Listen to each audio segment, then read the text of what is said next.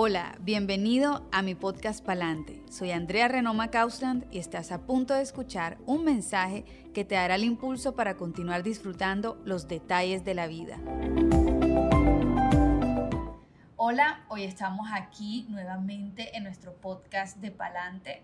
Hoy me encuentro con un invitado súper especial y para los que ya nos siguen desde hace ratico, quiero contarles que estamos hoy con el esposo de Pau. Ya se van a acordar cuando empiecen a escuchar un poquito de la historia de lo que vamos a compartir, de cuál Pau estoy hablando. Quiero darle la bienvenida a este hombre y decirle que es un valiente por, por contarnos un poco más de su historia, de lo que ha hecho para poder reconciliar su matrimonio, eh, obtener nuevamente su vida después de y, vamos a darle entonces inicio a esto. Hola André, ¿cómo estás? Eh, qué rico saludarte, estar contigo, compartir estos espacios. Bueno, hablarte de, lo que ha ocurrido con Pau y conmigo, de nuestro testimonio. Básicamente tendría que hablarte de, de el inicio de mi vida, porque muchos pensamos que lo que ocurrió fue el problema, pero el problema realmente nace desde que somos muy niños por la ausencia y carencia de muchas cosas que tuvimos que haber tenido, pero que nunca tuvimos. Exacto. Entonces, todo arranca desde allí, pero como el tema hoy es, va a ser la reconciliación y vamos a hablar muchísimo de esto, eh, sería bueno saber que yo le fui infiel a mi esposa no con una mujer, sino con varias mujeres. Ok. Eh, ¿Y cómo me doy cuenta que estoy mal? Pues evidentemente a través de una relación con Dios, Dios trae conciencia a mi vida de que lo que estaba haciendo era malo y le hacía daño a los seres humanos que yo decía más amar. Okay. Entonces cuando Dios trae conciencia, yo dije, hey, está mal lo que estoy haciendo, me arrepiento, le cuento a mi esposa, y al contarle a mi esposa, pues empieza el proceso de de reconciliación, aunque en el momento parecía de mayor destrucción en nuestras vidas. O sea que prácticamente tú llevabas tu día, por decirlo así, normal, estabas haciendo eso, a, por decirlo así, a escondidas, hasta que tú de repente pues recibes como ese mensajito de Dios que te empieza a decir como que cuéntale a Paola lo que estás haciendo. Bueno, no fue un de repente. ¿O cómo fue? Realmente ya Dios me, me venía hablando hace muchísimo tiempo, pero la realidad es que nosotros, no sé los demás hombres, pero tengo que hablar por mí, no somos tan valientes. Mm. Porque ir a donde mi esposa, contarle lo que estaba pasando, que le estaba haciendo infiel, era una información que yo no quería darle. Obvio, yo creo que nadie lo quisiera hacer. No, no, es que definitivamente eh, el solo imaginarme lo que ella iba a sufrir y las consecuencias de todo lo que podría ocurrir ya me impedían poderle contar a mi esposa. Por eso te dije al principio que solamente Dios fue el que pudo llevarme a tomar esa decisión, a atreverme a hacerla porque realmente es una decisión muy difícil. Exacto. O sea, que realmente, prácticamente en verdad, verdad, fue Dios quien te presionó a que lo hicieras. Pues sí, recuerdo que yo estaba buscando de Dios y mi esposa, cuando yo buscaba de Dios, ella me veía y yo lloraba. Y ella me preguntaba, ¿por qué lloras? Y realmente yo lloraba era porque me sentía muy mal por todo lo que estaba ocurriendo en nuestra relación. Ya yo no soporté más y tuve que confesar mi pecado, mi, mi, mi, adulterio a Pau. Sí tomé una decisión muy sabia y fue que busqué personas que me apoyaran para que cuando yo le confesara esto a ella, ella no estuviera sola. Personas de confianza sobre todo para ella, porque iba a ser muy destructor lo que yo iba a hacer en, en su vida. O sea, que tú empezaste más o menos a planear como que, o a prepararte también, como que yo voy a decirle a Paola este día, pero es curioso porque muchas veces, pues viéndolo del otro lado, muchas veces cuando a uno le dicen que X persona fue infiel, uno piensa lo peor de esa persona. Entonces yo podría decir, o sea, como que no tiene sentido que tú estés tratando como de cuidar a Paola, ¿verdad? Que esté acompañada ese día y que todo esto, pero por otro lado esté haciendo como un acto que tú sabes que a ella le hace daño. Tienes toda la razón, aunque eh, tengo que confesarte algo. yo siempre supe que la mujer de mi vida era Paola. Entonces le estoy haciendo daño a la mujer que yo digo amar más, no tiene mucha coherencia, pero en el fondo yo sí sabía que era la mujer con la que yo quería estar el resto de mi vida. Eh, más adelante de pronto tocaremos algunos temas del por qué ocurrió esto, pero el punto es que ya yo sabía, entonces busqué personas que me ayudaran y me dijeran más o menos qué cosas podría hacer para poder confesarle a mi esposa. De hecho, yo no quería decirle. A mí me dijeron, cuéntale la verdad a Paola y de esta manera vas a poder ser libre. No sabemos qué pueda pasar porque había un riesgo muy alto que Paola me dejara, por ponerte un ejemplo. Claro. Entonces perdía mi matrimonio, perdía mi paternidad con mis hijos, por lo menos el estar viviendo con mis hijos. Sí. Y ese era un riesgo que tenía que asumir, pero que decidí hacerlo porque no quería seguir viviendo bajo la mentira del adulterio. Mm. Y, y, pues ya, esta pregunta, o sea, y cuando tú estabas haciendo ese adulterio, automáticamente igual te sentías mal. Porque es que yo sé que hay personas que nos escuchan y si uno dice como que ese man debe estar feliz de la vida. Imagínate que, bueno, para poner un poquito en contexto, porque al fin y al cabo somos adúlteros. Ajá. Eh, nosotros somos adúlteros porque hay muchos vacíos en nuestras vidas que no pueden ser llenados por otra persona. Mi esposa es una mujer, una buena mujer, es una mujer leal, una mujer fiel. Todos tenemos defectos, pero por muy buena que sea mi esposa, por muy hermosa que sea mi esposa, no iba a llenar todos los vacíos que ya yo traía desde muy niño. Mm. Y yo siempre estuve buscando llenar cada uno de esos vacíos con relaciones con otras mujeres. El sentirme amado, el sentirme aprobado, el sentirme aceptado, me llevó a buscar siempre en otros lugares y sobre todo lugares equivocados, llenar esos vacíos. Podríamos poner la claridad que en tu caso fue el adulterio, pero quizás para otra persona el llenar esos vacíos puede ser con la comida, puede ser con el gimnasio, puede ser con drogas, alcohol, o sea, hay de todo tipo de formas de llenar esos vacíos y realmente todos son dañinos. Correcto, si nos vamos al exceso es dañino. El gimnasio no es malo, la comida no es mala, pero si lo empleamos mal puede convertirse en algo muy, muy dañino. Adicionalmente hay algo ahí, André, que, que, que me llama mucho la atención y es que cuando uno está en adulterio, uno puede tener episodios de, de remordimiento. Ok. ¿Qué es remordimiento? Remordimiento lo voy a decir muy, muy al natural, muy a lo, a lo barranquillero. Y es como cuando yo le, le era infiel a mi esposa y dije, uy, la embarré. Pero la embarré es, y uno puede llegar a decir, no lo voy a volver a hacer. Pero después uno pasa el tiempo y uno vuelve y lo hace. Eso se llama remordimiento, porque no hay conciencia de que uh, no hay conciencia y como no hay conciencia no hay arrepentimiento de lo que uno hizo. Entonces uno vuelve y lo hace, vuelve y lo hace, O vuelve y sea, uno está consciente. Uno sabe que está mal, Exacto. pero igual lo sigues haciendo. Claro. Eso es remordimiento. Ajá, ok, ok. Perfecto, eso nos queda súper claro. Entonces, cuéntanos, tomaste la decisión de decirle a, a Pau y qué tips les puedes dar a las personas que nos están escuchando, que están pasando por una situación como la que tú pasaste y qué hiciste de pronto para preparar el corazón de Pau. Bueno, definitivamente yo no era la persona indicada para ayudar a Paola, porque de hecho era la persona que más daño le hizo a Paola. Tuvimos que buscar ayuda, buscamos apoyo en unas personas preciosas, hubo personas que nos apoyaron también por aparte, que nos dijeron, vayan donde Jaime, Lili, apóyense con ellos, ellos restauraron su matrimonio y tomamos esa decisión. Cuando nosotros decidimos ir, yo recuerdo perfectamente que Paola dijo, yo no voy a restaurar mi matrimonio, yo voy por mi vida.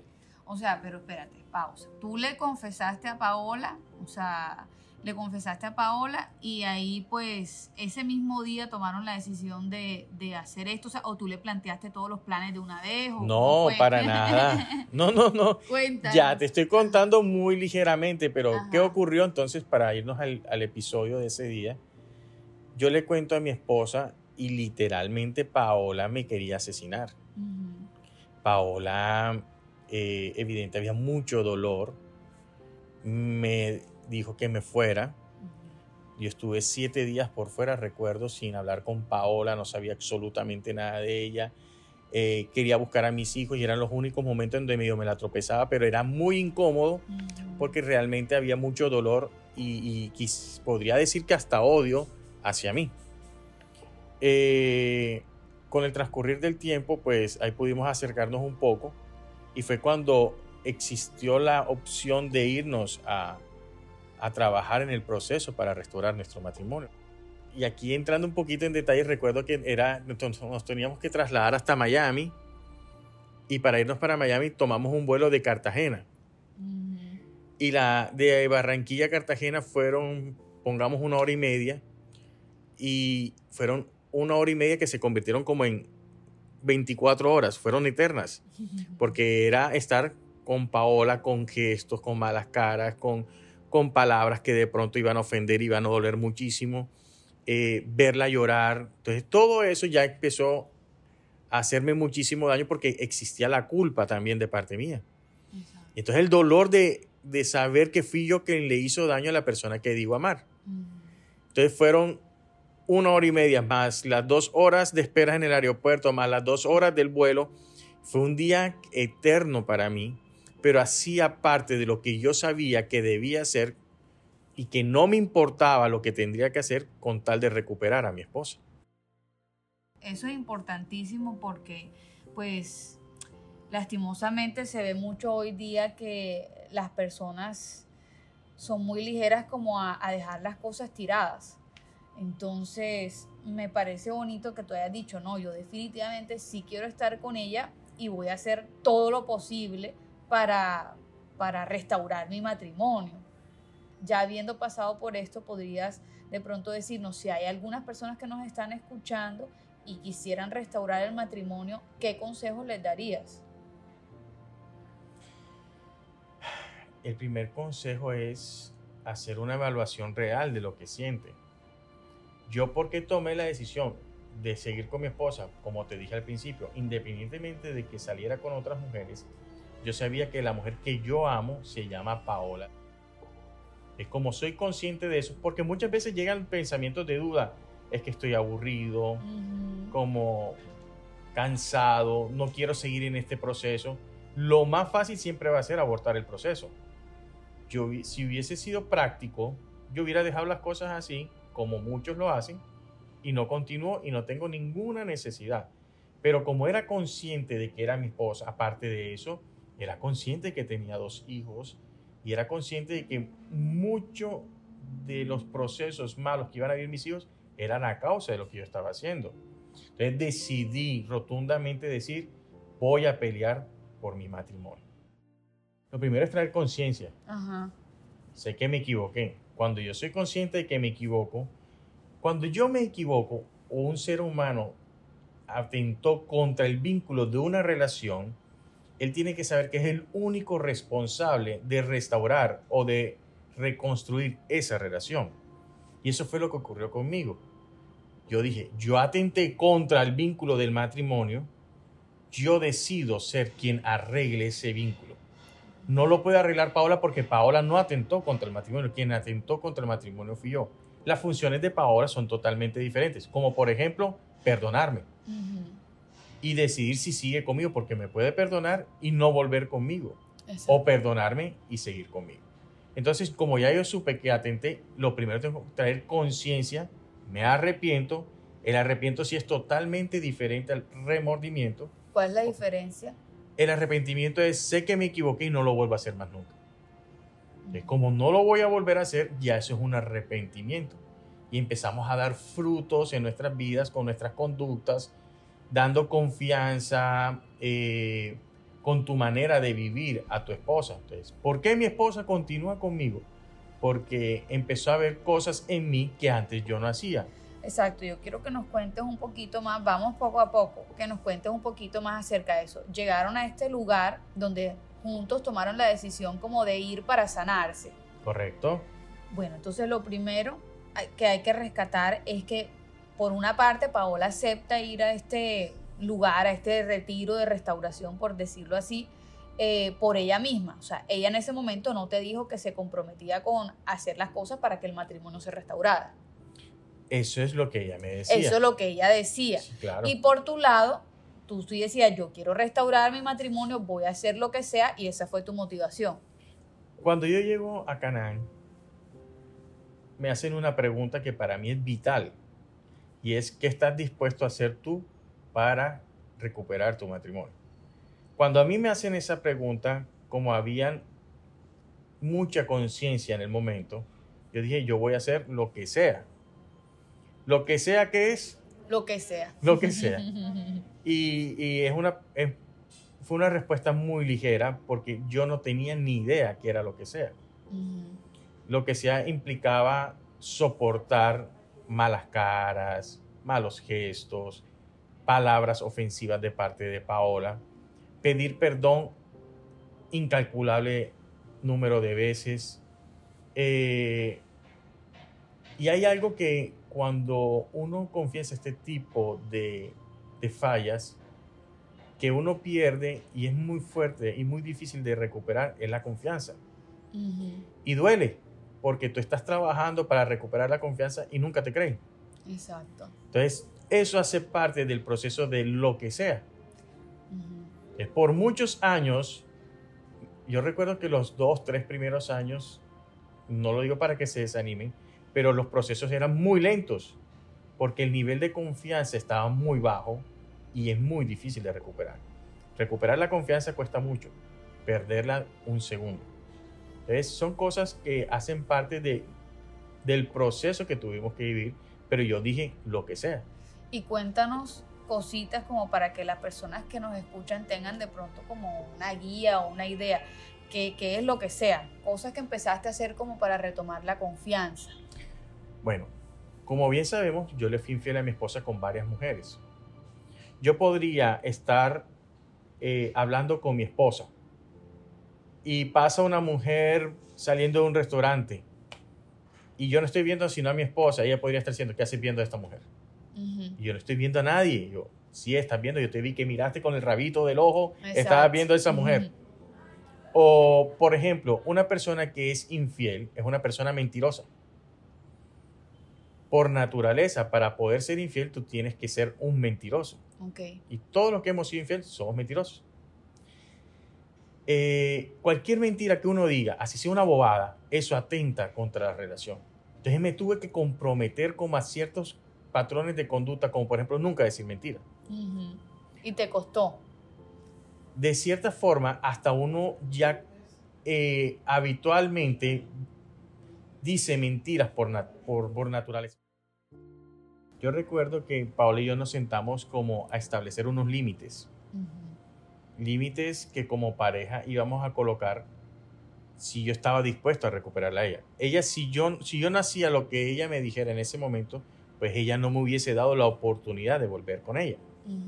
Por ejemplo, eh, manejar solo redes sociales como pareja. Como por ejemplo, teníamos dos celulares en esa temporada, cada quien con su celular, íbamos a manejar un celular por familia. Donde nadie podría, y lo manejaba ella. Y si yo lo necesitaba, pues se lo pedía a ella. O en el mejor de los casos, yo tendría un celular cuando saliera pero nunca podría tener una clave que ella no se supiera. Ella tenía accesos a mis correos. Entonces, ahí que se trabajaba, trabajábamos el poder volver a confiar en que yo puedo acceder a todo lo tuyo sin temor a que me encuentre con algo que me haga daño a mí.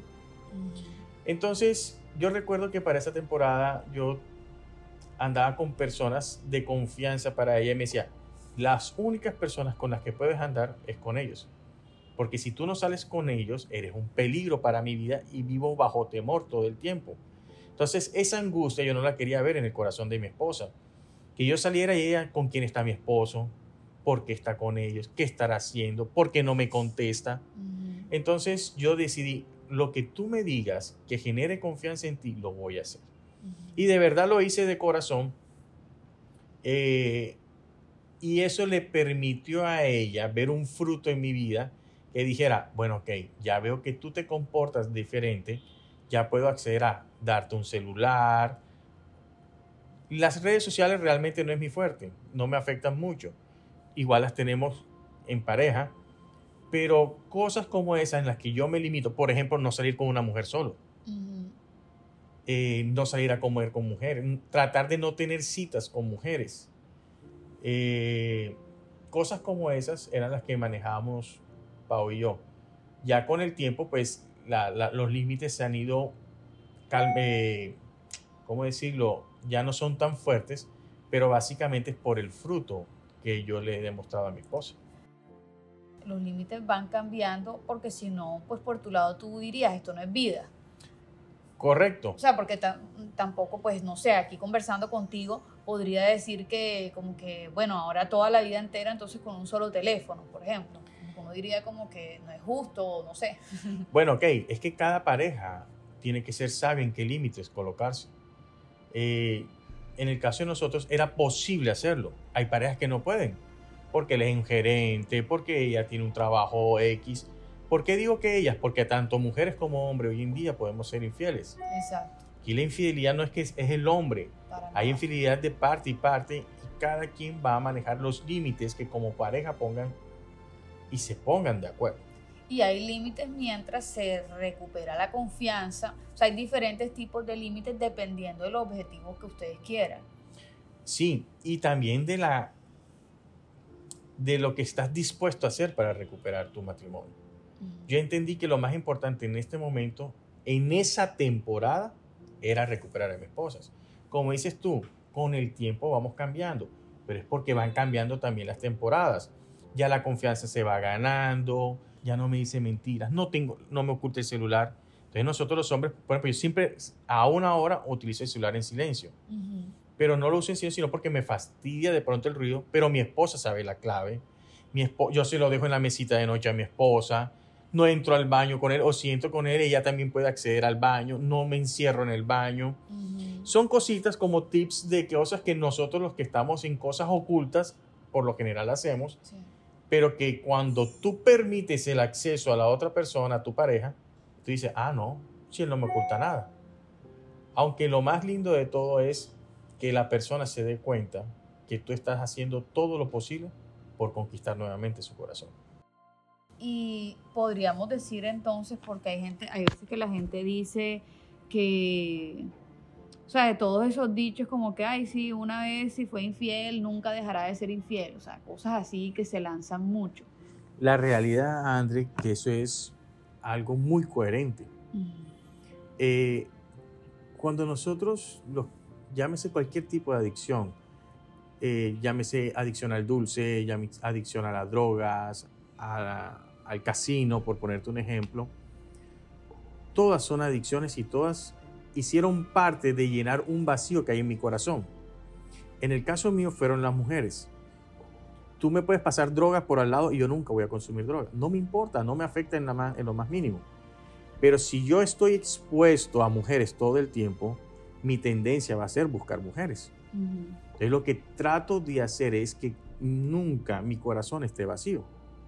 Entonces siempre va a existir la posibilidad de que yo me vaya con mujeres. Es un riesgo que tomó Paola, pero es una decisión que yo también decidí personalmente no volverlo a hacer. Por ti. Por mí primero y por mi familia después. Ahora, no quiere decir que más nunca me gustó otra mujer. Mm. No quiere decir que más nunca vi otra mujer. Más nunca estuve tentado a estar con otra mujer. No, eso no quiere decir. Lo que quiere decir es que ya yo como sé, yo trato de guardarme, trato de protegerme y cuando me veo expuesto, huyo. Por ponerte un ejemplo, yo no podía ir a un gimnasio solo. Ahora voy al gimnasio solo. Y evidentemente hay mujeres. Pero ¿qué hago yo? Yo me voy al gimnasio, voy a lo que voy y me vengo enseguida para mi casa. Es como uno conocer su debilidad. Totalmente. Entonces es importante como que, que uno reconozca de verdad de fondo, solamente cada persona sabrá cuál es su debilidad y según eso, pues tomar acción. André, quien da conciencia de todo lo malo es Dios. Si yo no incluyo a Dios en la ecuación, voy a estar peleando con mis fuerzas. Pero cuando yo busco de Dios, Él provee los recursos necesarios para yo poder lidiar contra esto, porque la realidad es que estamos expuestos. Yo salgo a la calle y yo veo mujeres que literalmente están desnudas. Total. Y como ser humano natural, yo digo, wow, ¿qué es esto? Estoy expuesto a que me llamen. estoy expuesto a que me digan cosas indecentes. Pero aún así, como es una decisión de corazón, tú dices, no lo voy a hacer. Pero me tengo que guardar todos los días y buscar a Dios todos los días. El día que deje de buscar de Dios, estoy expuesto a volverlo a hacer. Y bueno, entonces ya sé que trabajaron en retomar la confianza, pusieron límites, se fueron soltando poco a poco. Y no sé, de pronto nos puedes contar algún día que tú hayas dicho como que, ay, ya después de este tiempo fue como espectacular, ya por fin retomamos esto. No sé si recuerdas algo así o, o no. Yo recuerdo que al principio, bueno, mi esposa antes de ser mi novia fue, tuvo novios o tuvo un par de novios, como lo queramos llamar. Y literalmente no le fue muy bien y su nivel de confianza en el hombre ya no era mucha. Al conocerme a mí, venía precavida de cierta forma y el 100% de confianza de ella en mí era un 80% real, por culpa de las relaciones anteriores que ella había tenido. Cuando yo le soy infiel, de ese 80 yo paso un 0% de confianza. No confiaba nunca en mí. Así sea que yo estuviera solo con ella, ella decía, en tu pensamiento me está fallando. Entonces, el empezar a recuperar esa confianza, yo recuerdo que duramos como un año y yo recuperé como un, un 5%. No. Y podría ser desmotivador,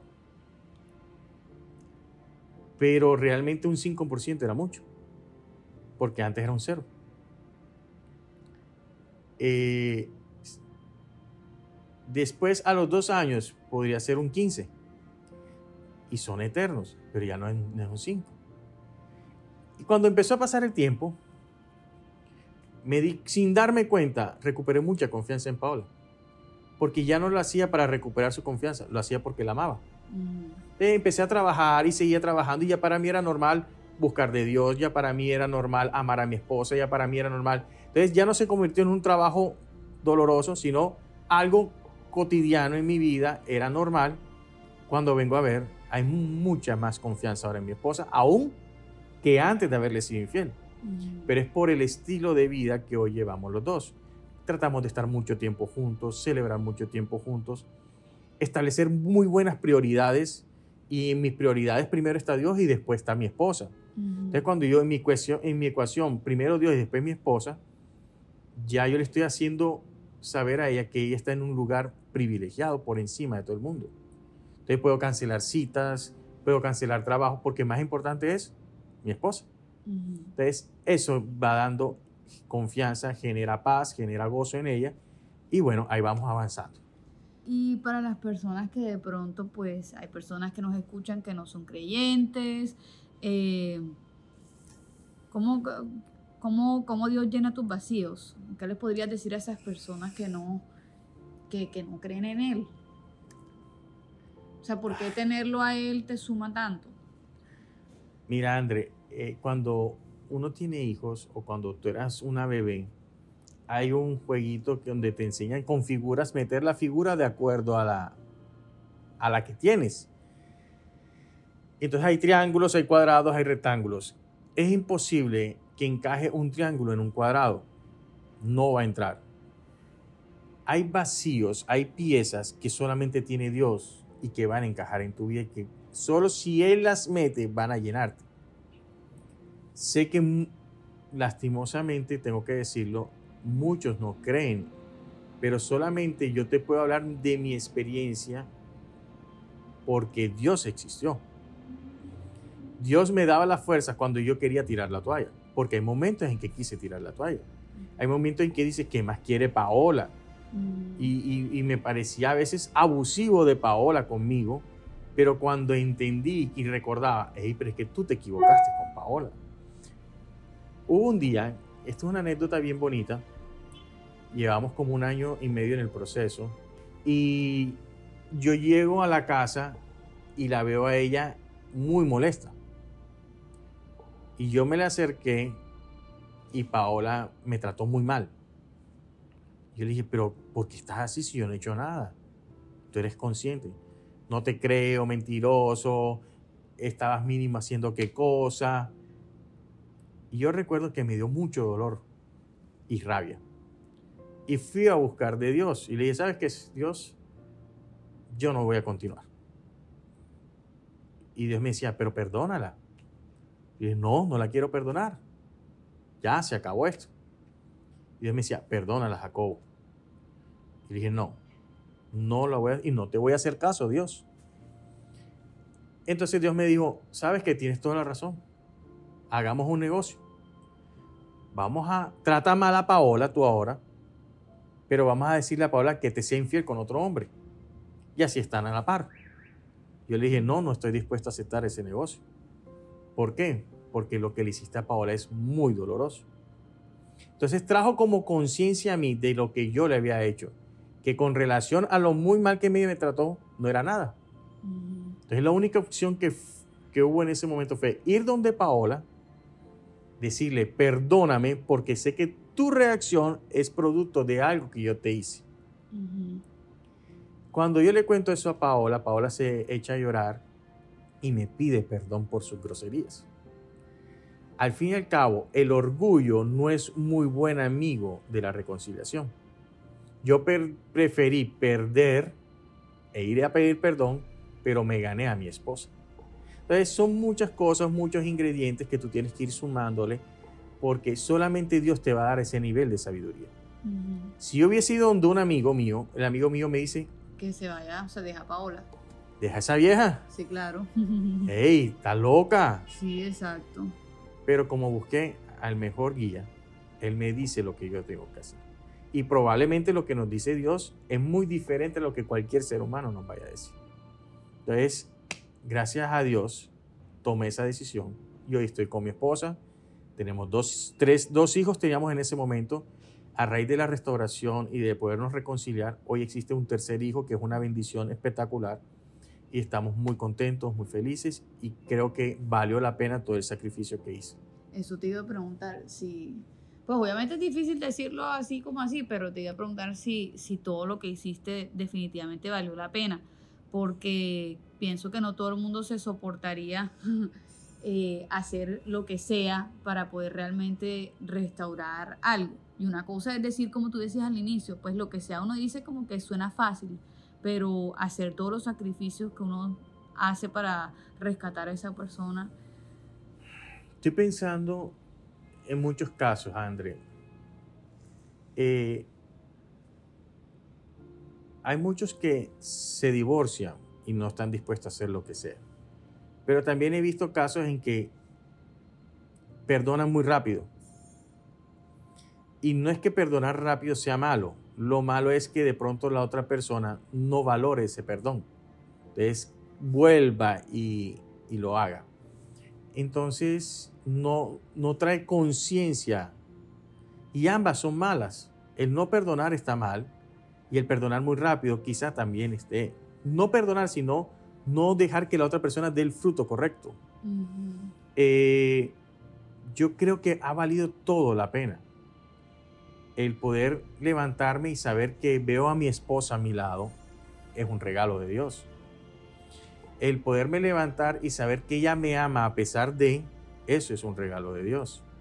El levantarme y saber que cualquiera de mis hijos puede llegar a darme un beso, un abrazo, el yo llegar a una casa y saber que mis hijos me esperan, mi hogar me espera, es un regalo de Dios. Entonces, eso no tiene precio. O sea que siempre voy a estar agradecido con Dios porque valió siempre la pena cualquier sacrificio que haya hecho. ¿Hay señales para una reconciliación saludable? Porque es que hay personas que de pronto prometen y prometen y prometen, sí, sí, sí, pero después como tú dices, la embarran, la embarran, la embarran. Entonces como que uno como sabe o como de pronto dice, bueno, me voy a arriesgar. Hay personas que saben que le, no se están portando bien su pareja, pero no hacen nada al respecto de pronto el temor de quedar solos, de pronto perder algunas cosas, beneficios, no sé. Pero la realidad es que el fruto es evidente. Tú te das cuenta con sus conductas, con sus reacciones, con sus gestos, con sus palabras. Por ejemplo, mi esposa nunca me ha visto en una discoteca. Es más, yo sé que no puedo ir a una discoteca. ¿Por qué? Y yo sé que me está escuchando gente que de pronto sí va a discotecas. Pero yo no voy a discotecas porque me expongo a. No es una atmósfera que a mí me ayude a tener integridad en mi relación. Entonces yo me limito a atmósferas que aporten a mi matrimonio. Yo hago cosas que den fruto dentro de mi relación y aporten al crecimiento de ella. Si no doy frutos, evidentemente esa persona no está dispuesta a hacer nada. O sea, no le está dando el valor. Yo hago cuando yo sé que eso vale. Si yo no hago nada es porque yo no me importa mucho. Es el, el secreto está en si tú amas, tú lo vas a hacer. Porque no hay nada imposible. Solamente tienes que amarlo, decidirte hacerlo y hacerlo de corazón. El amor no es obvio, el amor se demuestra. Y uno de los factores más importantes para demostrar amor es dedicar tiempo. Entonces yo dedico tiempo a mi esposa, me intereso por las cosas que le afectan, que le gusta, que necesita, en qué le puedo ayudar. Una llamada constante, eh, mando eh, le digo estoy en tal lugar, entonces le doy evidencia como para darle paz a ella. Y bueno, a mí me ha funcionado hay cosas que harán, hay personas que no tendrán que hacer tanto como yo hago, o hay personas que de pronto harán mucho más de lo que yo, he hecho. Lo importante es que Dios siempre te va a guiar y te va a decir qué hacer en todos los momentos que sea necesario. ¿Tendrías de pronto un mensajito para darle a todas las personas que de pronto eh, recibieron infidelidad de sus parejas, ya sean hombres o mujeres? ¿Qué les podrías decir a ellos? Sí, es muy buena, muy bueno tu aporte, te voy a explicar el por qué. Porque siempre hay una persona que ofende, pero también hay una persona que fue la ofendida. La persona ofendida tiene una responsabilidad y es perdonar. Perdonar no significa volver con la otra persona. Realmente la persona más beneficiada cuando perdona es uno mismo porque uno es libre, porque no llevas esa carga, porque hay personas que pueden estar muy distantes de la otra persona, pero atados a ellos en su corazón porque no perdonaron. Entonces lo importante es perdonar para poder ser libre, para poder ser sano y para poder vivir de una manera sana. Eh, yo los invito a perdonar y si Dios les muestra, puedan reconciliarse. Esa es la invitación. Ahora, eh, cuando tú decides perdonar a alguien, lo haces literalmente porque lo amas en tu corazón. Entonces ya se vuelve una, un trabajo de reconciliarse también. Porque también tienes que trabajar en voy a perdonar y no voy a tratar de no seguir haciendo daño también. Porque pensamos que el único que hace daño es la persona que fue infiel, pero realmente no es así la persona que fue víctima ofendió, hizo daño y ella también tiene que trabajar en reconstruir eso que hizo mal. Y eso no es fácil, porque para ella lo único malo es la infidelidad, pero resulta que salen palabras que no tuvieron que haber dicho, gestos, insultos, golpes. Entonces esa persona también tiene que pedir perdón. Entonces se vuelve un trabajo de perdóname, te pido perdón, perdóname, te pido perdón entre ambas partes. Ahorita yo te contaba que Paola me ofendió. Ella me pidió perdón a mí. Y decía, wow, qué tremendo. Porque Paola me puede mandar para la luna. Pero Dios colocó en ella el también pedir perdón. Yo también me he equivocado. Yo también he hecho daño. De otra manera, pero también lo he hecho. Y ambos duelen. Entonces el perdón es un recurso espectacular. Así es, de hecho es mucho más fácil ver el error de la otra persona que el propio. Y si nos imaginamos un momentico, como la película de Titanic, cuando ellos estaban en el barco, iban navegando y de repente vieron la punta del iceberg, ellos dijeron, ah, podemos esquivar esto, esto no es tan grande como creemos. Pero cuando se acercaron, ya era muy tarde, se dieron cuenta que era gigante. Muchas veces en nuestra vida vemos esa puntica del iceberg, vemos algo que parece insignificante Insignificante muchas veces son nuestros temores, miedos, dependencia, creencias limitantes, pensamientos tóxicos. Y creemos, o sea, no le damos importancia a eso porque creemos que son bobadas. Pero cuando vienes a darte cuenta, es un iceberg, es una cosa gigante, tiene una raíz enorme y esa raíz de ese iceberg tan gigante tiene la capacidad de romperlo todo. Y así fue como me pasó a mí en mi matrimonio. Y por eso hoy quiero invitarte a que no te pase a ti, a que analices esos enemigos silenciosos, así le digo yo, a la puntica del iceberg, a esas cosas que tú sabes que te hacen daño, pero tú crees que son pequeñas y, y no van a crear un impacto tan grande. Llegó el momento, luego de escuchar esta historia tan, tan profunda, de tomar la decisión, uno, de detectar qué cosas, cuáles son mis debilidades, cuáles son mis debilidades que me pueden llevar a, cosas grandes que no me imagino, que me van a, a dañar.